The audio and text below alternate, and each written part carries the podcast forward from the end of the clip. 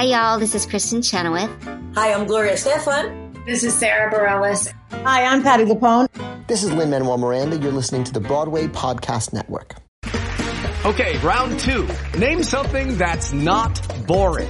A laundry? Ooh, a book club. Computer solitaire, huh? Ah, oh, sorry. We were looking for Chumba Casino.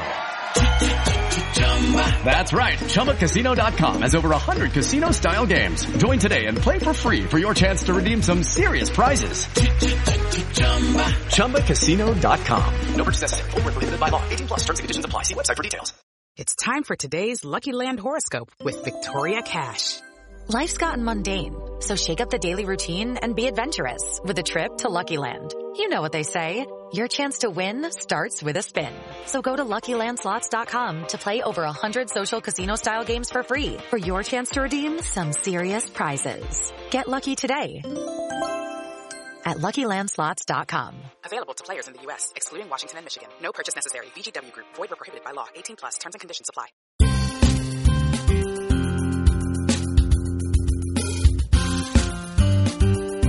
Welcome to Stagecraft, Variety's theater podcast, bringing you backstage and behind the scenes with the stars and creators of the hottest shows on Broadway, off-Broadway, and beyond. I'm your host, Gordon Cox. Last week, Variety hosted its annual Business of Broadway breakfast, celebrating the twenty nineteen twenty twenty season and Variety's ten Broadway players to watch, our list of the season's breakout talent, both onstage and backstage. There was also a keynote conversation in which I interviewed the president and producer of Disney Theatrical Productions, Thomas Schumacher, who listeners will remember I spoke to for the podcast back in June for episode seventy-nine.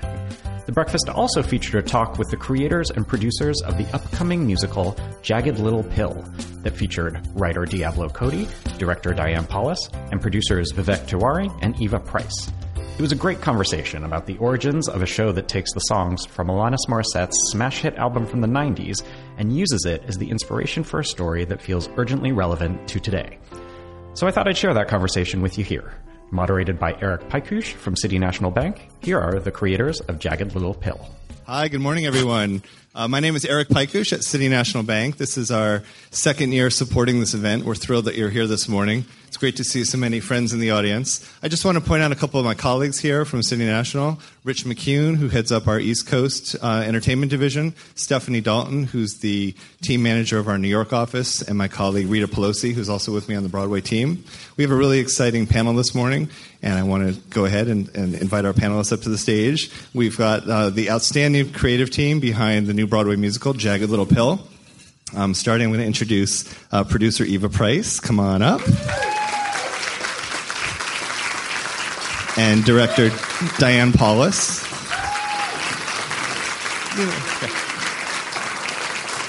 Uh, book writer Diablo Cody.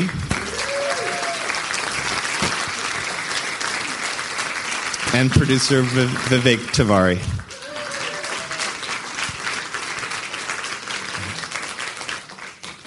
Great. Thanks so much. So thanks for coming. I know you've got a lot of uh, rehearsal time going right now. All right. Terrific. Terrific. So as many of us remember, in nineteen ninety-five, Alanis Morissette released her album Jagged Little Pill. And this album introduced a generation of us to Alanis' spectacular voice and gave us powerful songs that dealt with angst and fear and anxiety um, and hope. And really, it was a great album for a generation of us. Um, the album went on to sell thirty-three million copies and is one of considered one of the greatest albums. So our topic this morning is the business of Broadway. And with that, I wanted to kind of open it up, maybe Vivek to start it off and just say, you know, with, with this background, with this album, with Alanis, where did the idea come from and how did you start, um, you know, making this into a musical? Yeah, so, can you all hear me? Okay. Oh, there we go. Wow. Okay. so uh, to give credit where it is due, the light bulb moment about Jagged Little Pill would make a great musical belongs to Arvind David, uh, who is the third lead producer on the show, and unfortunately is sick, so he's not with us today. Um, but uh, he sends his, his love and his regards, and you'll all meet him soon, I hope. Uh, but it was at a, uh, he's an old friend, and it was at a, a tea that turned into a three-hour dinner that we were having, uh, in which I was talking about my background in the music industry. I started my company twenty years ago and have been involved in Broadway for a couple of decades. But before that, I worked for record labels, and I grew up here in New York City and was going to see punk rock shows at C B G B's from the minute my mom let me out of the house, uh, while she was simultaneously taking me uptown to see Broadway shows and ballet and opera. So I grew up kind of loving music. Music was, was my first love, uh, I always say. And I had the great joy of being one of the producers on American Idiot. And in the wake of that show and my background in the music industry, I was getting a lot of really interesting opportunities, meeting with a lot of wonderful uh, artists, bands, composers, et cetera, um, from the pop, rock, urban, country worlds. And I just wasn't finding a project that felt like it had story. Um, for me, story is really important. I either was meeting with wonderful artists who had great catalogs but didn't have a story idea, and I didn't have a story idea, um, or feeling that the music was inherently not theatrical. And so I was explaining all this to Arvind, and Arvind said, you know, I always thought Jagged Little Pill would make a great musical. And uh, so the light bulb belongs to him, but it went off in my head that night as well. Um, and uh, and going home that night, I put the record back on and had certainly heard the songs. They they are perennials on the radio, so it's not like I'd forgotten the songs, but I hadn't listened to the record straight through in a long time. And that's an interesting thing, because people don't consume music so much that way anymore. It's all about streaming and playlists, and you pick your songs. So I listened to the record straight through from start to finish. And it's it was the first time also that I had listened with musical theater ears, if you will. And it struck me how theatrical these songs were. Uh, the songs are recorded and have a feel that is very epic in, in scope and, and sound, much like our, our cast album will. I'll give a little quick plug to that. Um, and, uh, it, you know, it, you know, so they feel very big and epic, like a big rock band, big arena sound. But the message is small. The message is like, here's what happened to me one summer. Here's what's going on with me and my parents. Here's what happened in a relationship that I that just ended. And that, to me, is the definition of a great musical theater song. It plays to the back of the room, but makes you feel like you're right inside one person's head. And that's what Alanis has always done. And so, um, you know, I'm a producer, not a music guy, so I called Tom Kitt. Uh, you know, Tom Kitt is one of my dearest, oldest friends in the world. He's our orchestrator and arranger and uh, music supervisor on the show. And I said, Tom, you know, Arv, this, Arvind, one of my friends, made this comment. I listened to this record. I think these songs are theatrical. Am I right? And he said, you're right, and I'd love to work with you on this. And that was sort of the beginning of the journey. Uh, music industry is a very small industry. I didn't know Alanis's manager at the time, uh, but we were one degree of separation, got an introduction, and uh, and I flew out to meet Alanis. And I can stop there, because I, I don't want to keep... I could talk for the rest of this panel, so I'll stop there. But that that was the genesis of it all. So. Sure, sure. And, well, actually, my second question is also on, on the music side. Uh, obviously, the rights to music are very important for these shows. Can you give us a little bit of background on what that process was like, um, without getting too much detail, but just kind of what that process was like, getting the rights, knowing that there was... Yeah, yeah. I mean, getting the rights um, to do these kind of projects is always very complicated. Um, it's becoming easier because there are more and more of these shows happening. So the publishers and the artists and, and managers and the gatekeepers, so to speak, are understanding why the gates should come down. Um, but but it is very challenging, and it takes years uh, in many cases, and certainly in this one. And and, that, and this is a show that had the um, sell-in of the artist. I took that meeting with Alanis in L A. It was a wonderful. We had a three-hour lunch. It was uh, you know we we hit it off on all the ideas, from that this should not be a show about her. It should be a show set in in the current day. It should deal with important issues of its time. It should also be funny. You know, we hit it off on, on every single creative level. And she said, I want to do this, and I'd like I'd like to do it with you. And she instructed her publishers and, and her managers. And still, it took years. And um, that's just because publishing, it's um, and as they should be, the publishing companies are protective of these important music catalogs that they have. And there's a lot of people that have to be uh, chime in and be educated. You know, I'm very glad that there are events like this. Um, Broadway, as many of you know, is a back-end business. Um, you, we can and do make a lot of money, but it's usually on the back end. There aren't gigantic advances. And um, people need to understand that. And there's a lot of education that goes into licensing your music for a Broadway show. It's very different than some other licensing deals you may have in front of you. Um, but it can be worth it, both creatively and financially. And so you have to do some educating, even with the big music publishers that you would think you don't need to do that kind of education. Depending on who has been controlling the catalog, there is an educational process. And there's often many publishers involved. you know, we had to deal with Universal Publishing on the Alanis side and Bicycle Music Publishing on the Glenn Ballard side. And Bicycle, during the course of our negotiations, was acquired by Concord, so that complicated things as well. Um, and again, none, none of these things are complicated to the point of being, um, uh, you know, sort of... It's just not unusual, I guess, is what I'm trying to get at. Like, it's complicated, but that's but it is also business as usual. And um, so so you really do have to spend the time figuring out who owns the rights, getting the buy-in of the creatives, educating everybody as to how the theater business works and why it's worth doing, and then just pay attention to the business and see who's buying who, because that could change who you need to talk to. Um, so that so it did take some time. Great. Yeah. So you got Alanis on board. You had Tom Kitt on board. You got the music rights. So Diane, when did you get involved? And, you know, striking out with Diane to start, artistic director A R T, and, and Tony Whitting, director, how did you get involved in the project? And, you know, what part did uh, did they bring you in? So Vivek and I have known each other socially for years, back to, like, high school. Um, and he said, you know, let's get together for breakfast. So as these things do, they happen over coffee breakfast, and right. meals. Um, and uh, actually, at the time, you were just finishing acquiring the rights, and you were very responsible. You said, I don't have them all yet, but um, when I do, and I said, how long? And you said, maybe one more month. Um, would you be interested in, in this concept of Jagged Little Pill? And so I think, you know, as an artist, you're always checking your gut on, is this something you want to put your life, soul, blood, time, energy into, because you know it's years of years of commitment.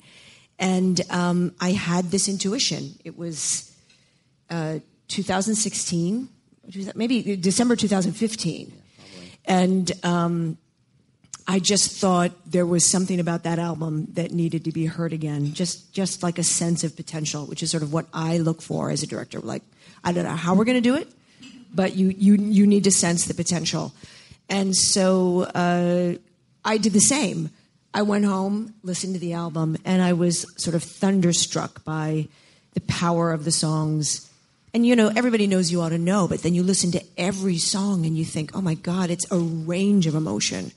You know, Al- Alanis is not just an angry rocker chick. She's also, you know, d- deeply personal, deeply interrelational. You know, there, there's such a range on that album, which is what I hadn't remembered. Um, and so uh, I said, I'm in, kind of, immediately. And, you know, I'm a great believer of putting things on a on a course of development. And and that that's what I obsess about, is, like, what does the show need? How how long do you need to develop it? What kind of commitments can we make? I happen to run a theater, so I can give it a home, give it an incubator. Um, and we started that track. And if the, the, the one thing you told me is Alanis didn't want it to be a biopic, which was great, because I thought, let's not do that. That can be done, but maybe there's another potential. So then it was all about, drum roll, the book writer. As we know, it's always about the book writer in musical theater. And, and I know, Diablo, you came into the project a little bit later than some of the other folks on the team. So why don't you tell us about how you got involved, to, you know, where that was in the cycle of your career? Well, um, the, you know, I had, my agent called me about the project, and typically, like, when I'm trying to decide what I would like to work on, I, I ask myself, if somebody else got this job, would I want to kill them? And that was what, that was the, the exact emotion that I experienced when I heard, um, write, would you like to write the book for a Jagged Little Pill musical? So I had to leap at that opportunity, lest I cause bodily harm to one of my peers. And um, it, and I w- and of course, when I heard about the creative team, I mean, because so many of the pieces were already in place at that point, they just needed a book. And I just, you know, I thought, oh, these are these people are legit. This is a, this isn't going to be some rinky-dink production. I'm ex- I, I, yeah, and I've never done, you know, musical theater before, so it was terrifying but exciting. Right, you had you've got a successful career, um, you know, films for Juno and for young adult, uh, T V, United States of Tara. So this is your first Broadway uh, yeah. book. So what was that like, given your background in film and T V, now coming to this world? I mean, I feel like Diane has been exceptionally patient with me as I as I learned the ropes, um, and it was it was thrilling, honestly, because I wasn't aware of the level of freedom that people have in the theater, and I wasn't aware of it's just like, for, as a writer, the opportunity to do things over and over and over again is a thrill. I love it. Um, and also, it's just the, the, you know, when we did the show at A R T, just the thrill of performing for a live audience every night. I mean, it's like, it's just, it's intoxicating. So it's, for me, it's you been... You didn't always want to be in the theater. She was so funny because she said, I never go to see my movies. I was like, you're going to... It's gonna, so awkward. You're like, going to have to see I know. every preview. Yeah, and she's like, you got to sit there. And I was like, no way. So I would just like walk, I would just walk around in the back. And if I couldn't handle it, I would just put my head down and pace. And the actors are like, you look fucking weird back there. But, you know, you got to do what you got to do to survive the process. So. And, and Diane, can you tell us about the choreography? I know you were working with... Um, I'm going to get his name right. Yes, Sidi yes, yes. Larbi a remarkable choreographer Cherkaoui. named uh, Sidi Larbi Cherkaoui. Uh, he um, he was introduced to me. I didn't know his work. He was introduced uh, to me by Ez Devlin, who's a friend and a set designer, and she was a Jagged Little Pill fan. And she said, "Oh my God, you got to get Larbi is how he goes by L A R B I." And I just looked online, and and he had such a remarkable range. He he has done work with Anthony Gormley, with uh, uh, with his own contemporary dance company in Belgium. He's half Moroccan, half Belgium, Belgian, and uh, and then of course he's done a lot of Beyonce. He did the, if you remember the Grammy piece where she was pregnant and she like went back in that chair. That was Larbi's choreography. So um, it, it's like, how am I going to get Sidi Larbi Cherkaoui? Like impossible. But you just put it out there, and he happened to be in New York working with the Martha Graham Company and um, got an introduction through Ez, and we met over coffee at, at Le Pancadien downtown on a break. And I think like everyone in this project, it, it was like the call of that album. It turns out he was a teenager in Antwerp, like surviving his life, listening to Jagged Little Pill, like nonstop. So um, he also kind of put everything aside and, and jumped on board. And what's remarkable um, about his work is his storytelling. You know, it's it's it's so hard in the musical theater um, to bring so many people together and get everybody driving on the same story. But he's been um, unbelievable that way. Kind kind of like collaboration of my lifetime with a choreographer. Just very very seamless um, partnership on on the staging, the movement, and and the kind of physical life of the show. Yeah, I, I just want to quickly add, you, we've been talking about sort of when everybody came on board, and uh, you mentioned like it was probably twenty fifteen, and you were probably shortly after that, and that lunch that I had with Alanis was a, a little over eight years ago, um, but the truth is w- one of the promises I made Alanis at that lunch was that we would take whatever time it took to get the right creative team together, and we never went through a process of like putting a director list together or a writer list together. I mean, both... Diane Paulus and Diablo Cody were mentioned in that first lunch eight years ago, but it takes time. You guys are incredibly talented and, and busy, uh, and and agents have other projects and priorities that are on their plate, so the, the gatekeepers also have gates to keep. Um, and so just, you know, as the, this is a business of Broadway uh, breakfast, so I will say that some of you may think that, like, eight years, that's fast, and others of you might be like, gosh, eight years, what took them so long? You know, depending on where you sit in the business of Broadway, that's either a long time or not.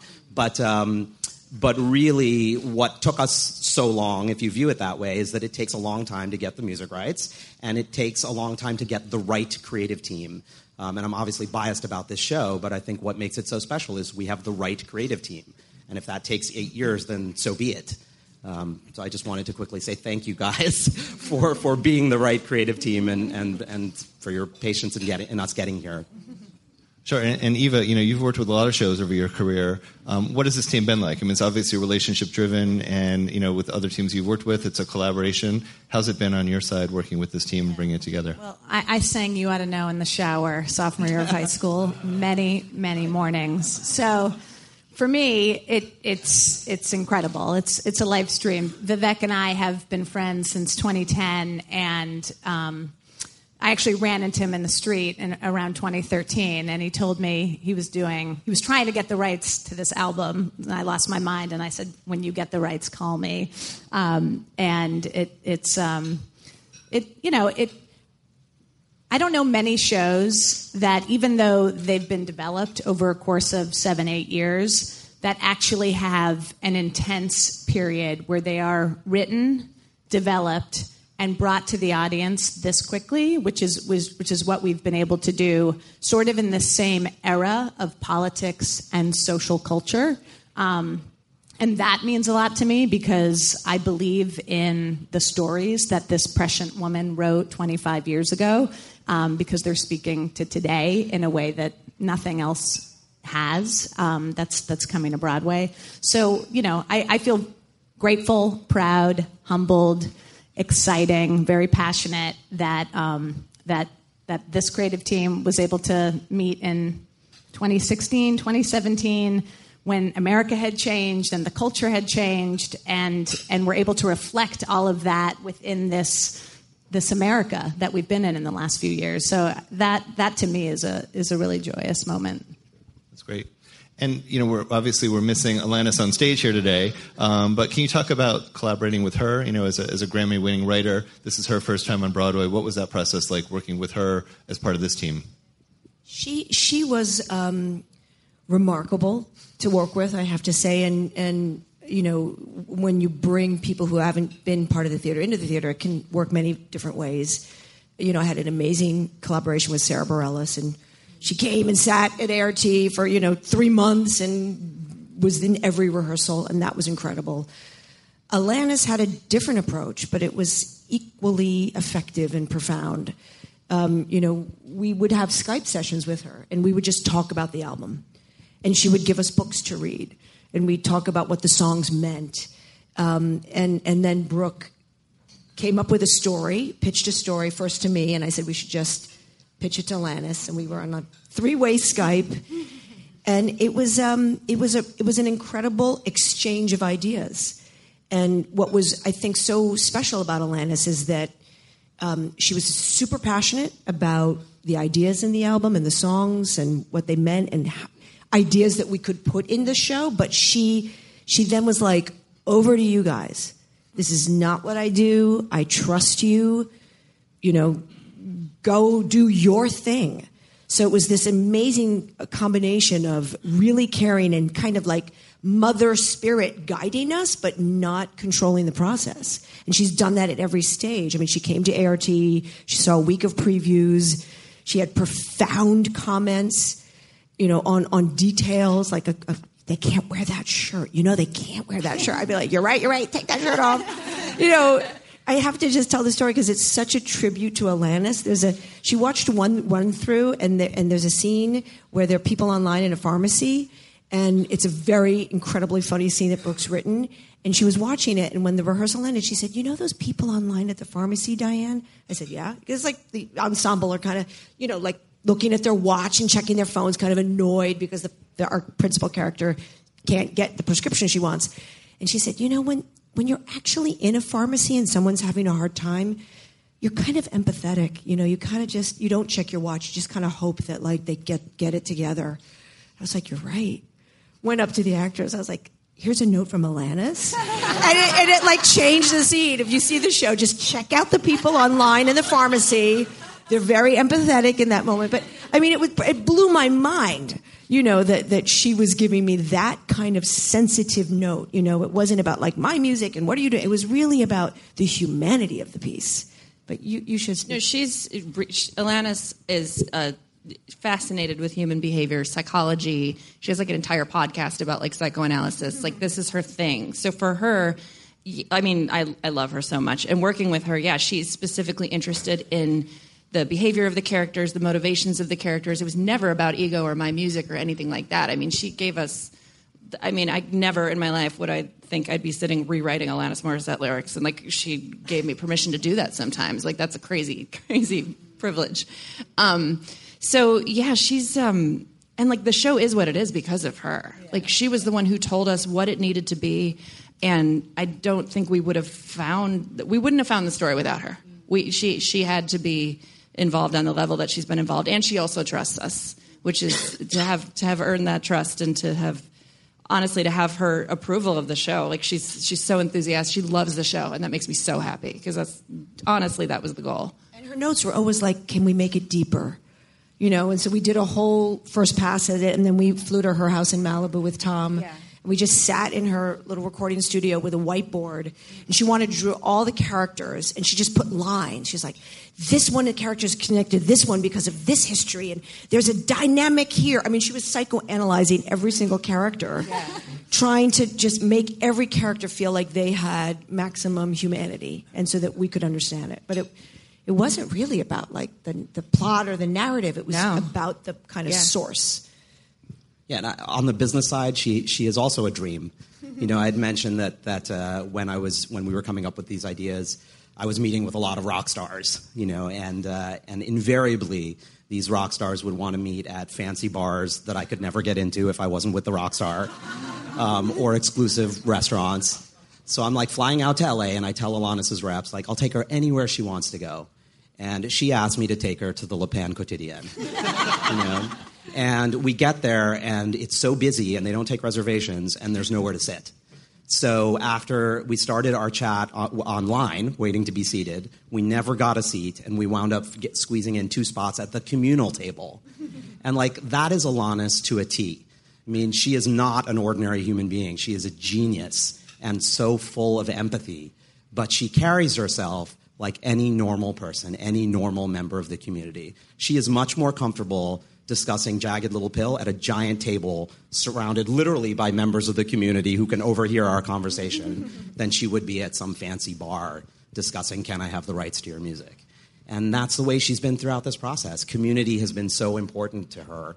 You know, we uh, we toss around the word family a lot with Jagged Little Pill. If any of you have been following the show or watching our interviews, we're a family, not a not a company or a crew. And uh, and it's but it's actually true, and it really comes from the top. It comes from Alanis. Like, that's how she lives her life, and it's very inspiring. Yeah.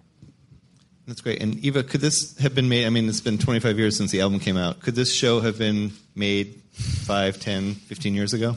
I mean.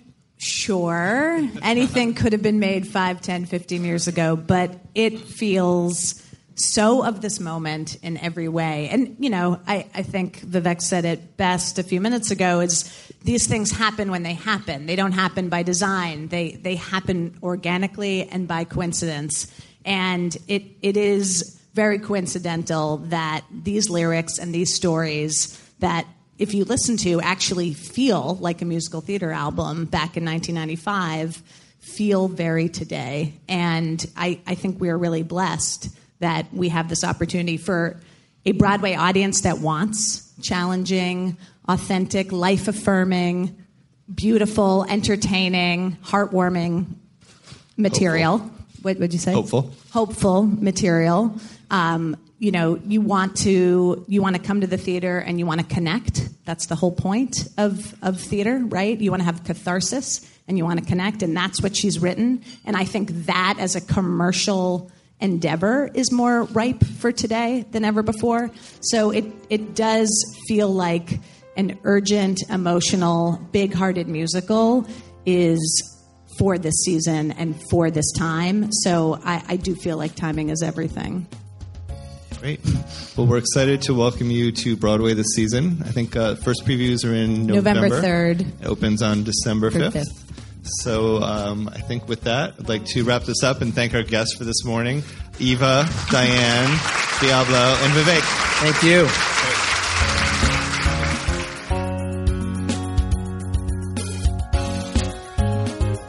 you. Great. That was Diablo Cody, Diane Paulus, Eva Price, and Vivek Tiwari, the creators and producers of Jagged Little Pill, which starts performances at the Broadhurst Theater November third.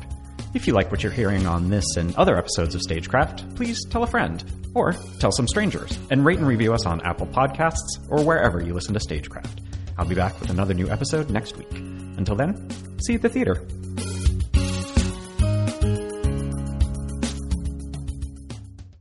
Hey, it's Leslie Odom Junior here on the Broadway Podcast Network to tell you about the RISE Theater Directory, a program of Maestro Music. RISE is a national online resource designed to connect and empower backstage and administrative and creative theater professionals from underrepresented backgrounds. If you work or aspire to work in the theater community, this can help you find your next project. And if you hire theater professionals, search the RISE Theater Directory to find your next team. Create your profile now and get more information by visiting rise theatre dot org. That's theater with an R E R I S E T H E A T R E dot org, because only together we rise. Step into the world of power, loyalty, and luck. I'm going to make him an offer he can't refuse. With family, cannolis, and spins mean everything. Now, you want to get mixed up in the family business. Introducing The Godfather at Chumba Casino dot com. Test your luck in the shadowy world of The Godfather slot. Someday, I will call upon you to do a service for me. Play The Godfather now at Chumba Casino dot com. Welcome to the family. No purchase necessary. V G W Group. Void where prohibited by law. eighteen plus. Terms and conditions apply.